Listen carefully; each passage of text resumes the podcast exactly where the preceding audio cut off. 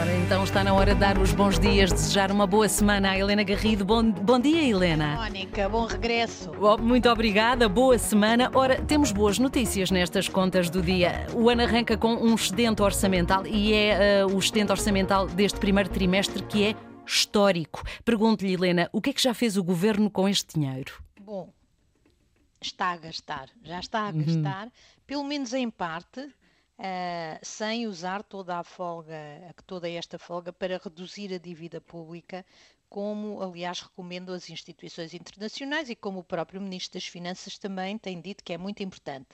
De facto, Mónica, o, o INE publicou as contas da administração pública do primeiro trimestre e, na ótica do- do- da contabilidade que é preciso apresentar em Bruxelas, o setor público, que inclui o Estado, as autarquias e as regiões e a Segurança Social, registrou um excedente de 761,3 milhões de euros, ou seja, 1,2% do PIB, um valor, como a Mónica disse, nunca visto neste século. Ou seja, por este caminho, no fim do ano, em vez de um déficit, temos condições de ter um excedente orçamental, ou seja, mais receitas do que despesas.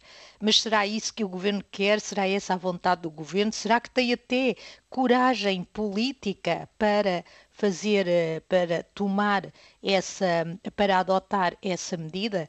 Bom, verdadeiramente, ah, verdadeiramente nós não sabemos. Aquilo que nós sabemos já é que o governo adotou já um conjunto de medidas, um conjunto bastante vasto de medidas, em que o que, o que fez foi eh, gastar parte desse, parte desse, desse, desse dinheiro. Esse excedente, sim. Exatamente.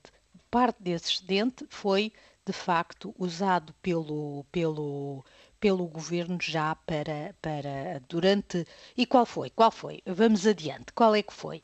Eh, os- o aumento intercalado dos funcionários públicos, lembra-se, Mónica, eh, custará 245 milhões de euros. Além disso, o aumento de subsídio de, de refeição, 144 milhões. O apoio às rendas, custará 240 milhões eh, de euros e que esteve quase a custar mil milhões, não tivesse o Exatamente. governo cortado da semana passada. O Pedro Sousa Carvalho falou deste tema, eh, se não tivesse alterado as regras. O, o aumento intercalar para os pensionistas custará 500 milhões de euros. Nada disto está contabilizado ainda no primeiro trimestre. Ao todo e por junto, se nós somarmos estes valores, Já excedeu, não é? Já, já, já excedeu o excedente. já se deu excedente.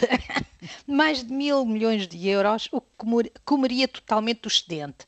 E eh, do lado da poupança, nós também falámos já aqui do que aconteceu com os certificados de aforro, em que houve uma alteração de regras para eh, não custar tanto dinheiro ao Estado. De facto, como a Mónica já disse, em princípio já excedeu o excedente, mas verdadeiramente eh, não sabemos, não temos as contas do segundo trimestre, mas aquilo que podemos admitir é que o governo, quando adotou estas medidas, já sabia que estava a caminho ou estava a ter mais um ano muito generoso em termos de receitas ah, de impostos e por isso tomou essas medidas.